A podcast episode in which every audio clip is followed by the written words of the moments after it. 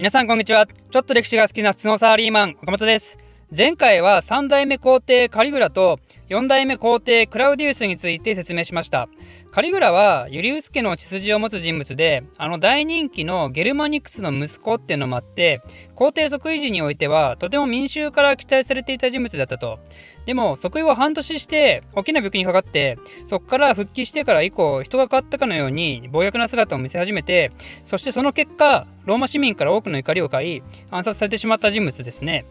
でクラウディウスはそのカリグラ暗殺によって急遽皇帝に即位した人物なんですけどこの人は逆に民衆から最初全く期待されてなかったにもかかわらず実際は優秀な人物で数々の前世を行った人物でした。ただ彼は女運には恵まれなくて特に最後の奥さんであるアグリッピナっていう女性この人が自分の連れ子のネロをどうしても皇帝に即位させるべくネロをクラウディウスの養子にさせることに成功した後クラウディウスを暗殺したということでした。ちなみにですけどネロっていう名前は生まれた時に付けられた名前ではなくクラウディウスの養子になった時に付けられた名前ですね。それまでの名前はルキウスと言います、まあ、完全に豆知識ですけど。ということで、えー、今回はそのアグリッピナの狂気により皇帝と即位することになったネロについて説明したいと思います。おそらくですけど、ローマ皇帝のネロといえばね、数多くいる皇帝たちの中でも、まあ、とりわけ有名な人物ですよね。特に暴君としてね、暴君といえばネロだろってぐらい、暴君の代名詞としてネロはそのポジションを確立できてますよね。まあ一般的に暴君っていうとね、とんでもなくひどいことをしたのだろうっていう印象を持ちますけど、今回はですね、ネロが行ってきたことを簡単にですが説明してきますんで、果たしてネロは本当に暴君かどうなのかっていうのを、ちょっと皆さんも考えてもらえたらなと思います。ネロが皇帝に即位した時はまだ16歳っていう若々しい状態だったんですよね。16歳はさすがにまだ皇帝として独り立ちできる年齢ではないんで、即位後の最初の5年間はですね、周りの優秀な人間のヘルプをもらいながら、普通にしっかりしたあの政治が行われるんですよ。特にネロを支えた人間で有名な人として、哲学者のセネカっていう人がいますね。アグリッピナはこのセネカを家庭教師として雇ってその甲斐もあってネロは知性の最初を穏やかにスタートすることに成功します。セネカはネロが皇帝に就任する時の挨拶文みたいなのも書いたみたいで、まあ、大事ですよねそういうのね。そういうの任せられるぐらい優れた人物であり信頼もされていたとセネカは。であとはお金のばらまきをやったり芝居や検討士協議会っていった催しも多く開催したりなんで民衆からは若いのに関心だなーっていう感じで非常に好意的に思われてたんですよ。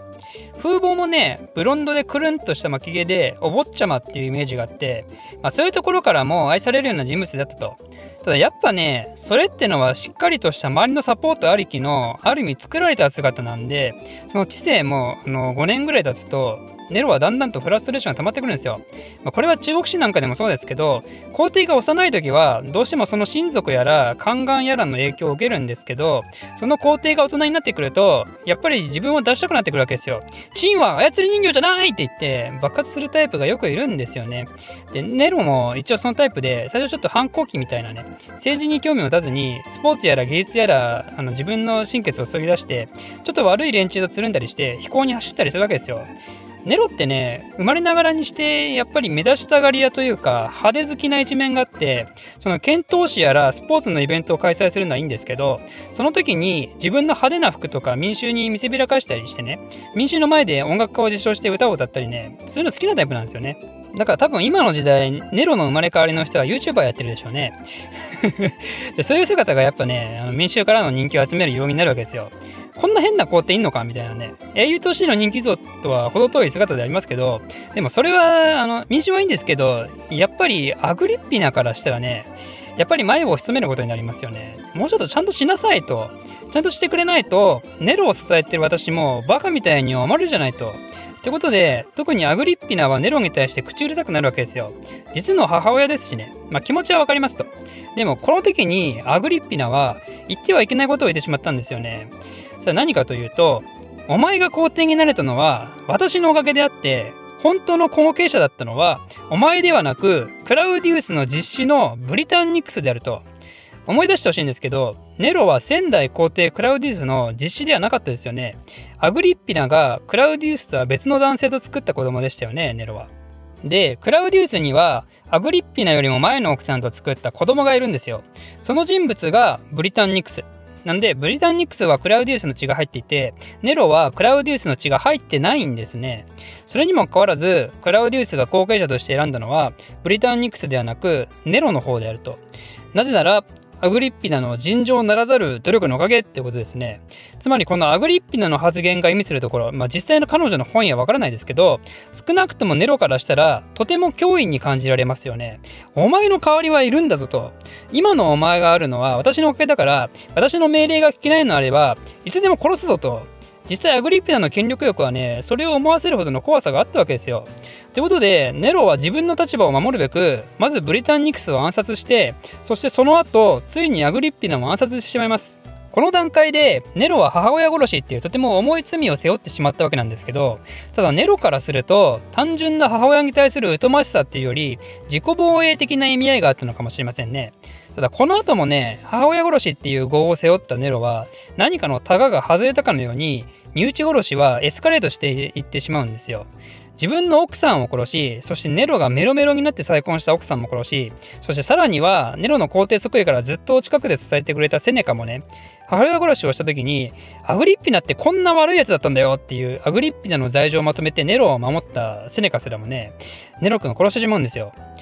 さすがに暴君と呼ばれるだけあるなっていう気がするんですけどただ彼の暴君と呼ばれるゆえんっていうのは決してこれだけではなくてとある大事件がね特にその悪名を確固たるものにしていくわけですよ。それは何かというと64年にローマで起きた大火事ねこの大火事によってローマの町がボロボロになってしまったんですけどこれが実はネロによる仕業なんじゃないかっていう噂が立ったんですね。実はネロは以前からローマの町を作り変えたいとよく言ってたんですよ。ローマはちょっと、ま、建物が古臭く道が狭く景観が雑然としてると私のような素晴らしい皇帝が住むのにふさわしくないってことを言ってたんですね。だからこの大火事はネロが町を作り変えるために自ら燃やしたのではないかと。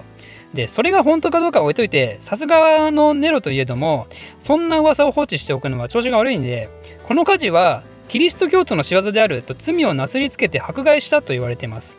これがね、ネロの暴君具合をさらに加速させてるんですけど、ただちょっと気をつけないといけないのは、通常習う世界史っていうのは西洋の影響を色濃く受け受けているんで西洋つまりキリスト圏のバイアスがそこには非常に入りやすいわけですねなんでネロが罪をなすりつけたっていうのは正直本当がどっかよくわからないし本当にキリスト教徒が犯人の可能性もあるわけですよ。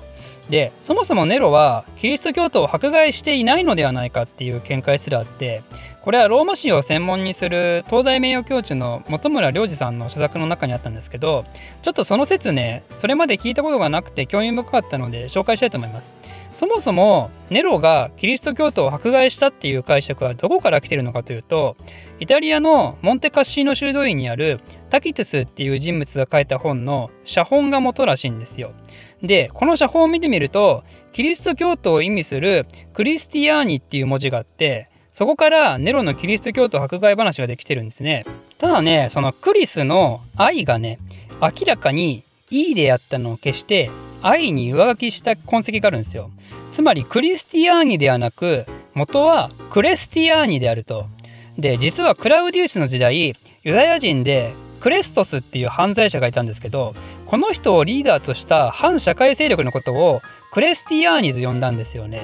なんで実はネロが迫害を命じたのはキリスト教徒ではなく実際に当時悪者集団として有名だったクレスティアーニだったのではないかっていう説です。それをタキトゥスの原本か写本かどちらかわからないんですけどスペルを一つ間違えてこのような大きな勘違いを生んでる可能性があると。まあ、本村さんもその本に書いてあるんですけどこの時代ねキリスト教徒って正直めっちゃマイナーなんでわざわざ迫害するほどの集団ではないんですよ。むしろローマ人からしたらユダヤ教とキリスト教の違いなんて当時としてはほぼわからないので本当にネロがローマの町を燃やしてその罪のなすりつけをするために急遽選ぶにしてもねえな何何キリスト教え？みたいな感じなわけですよ。それよりももっと悪い奴らで有名な連中に罪をなすりつけた方が理解も安いわけですよね。ということでこういう説もありますよっていう紹介でした。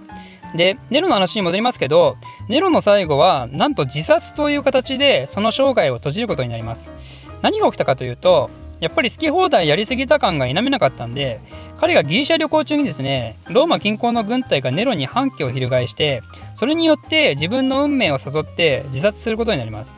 親衛隊の解釈を借りて喉に探検を突き刺したんですけどその最後のセリフがあの有名な「この世からなんと偉大な芸術家が消え去るのか」っていうやつですね。まあ、これも果たしてどこまで本当のことかわからないですけど少なくともネロっていう人物を端的に表した言葉ですよね。政治的野心や国の勢力圏の拡大なんかは一切興味を示さずあくまでも芸術家としてもしくはアスリートとしてね自分の自己顕示欲をひたすらに追求した皇帝人生であったと。でネロが死んでその後継者はどうなるかというと実はこの時点でユリウス・クラウディウス朝の血統を持つ人物はいなくなってしまうんですよね。なぜならネロが妊娠中の奥さんを殺してしまったりあとは皇位継承権を持つブリタンニクスも殺してしまったんでね。ということでユリウス・クラウディウス朝はネロまでの5代で早速断絶することになりますがこの後ローマ帝国はどのような道へ進むのかっていうのはまた次回説明したいと思います。この動画を少しでも面白いためになると思っていただいた方は高評価とチャンネル登録のほどよろしくお願いします。ではまた。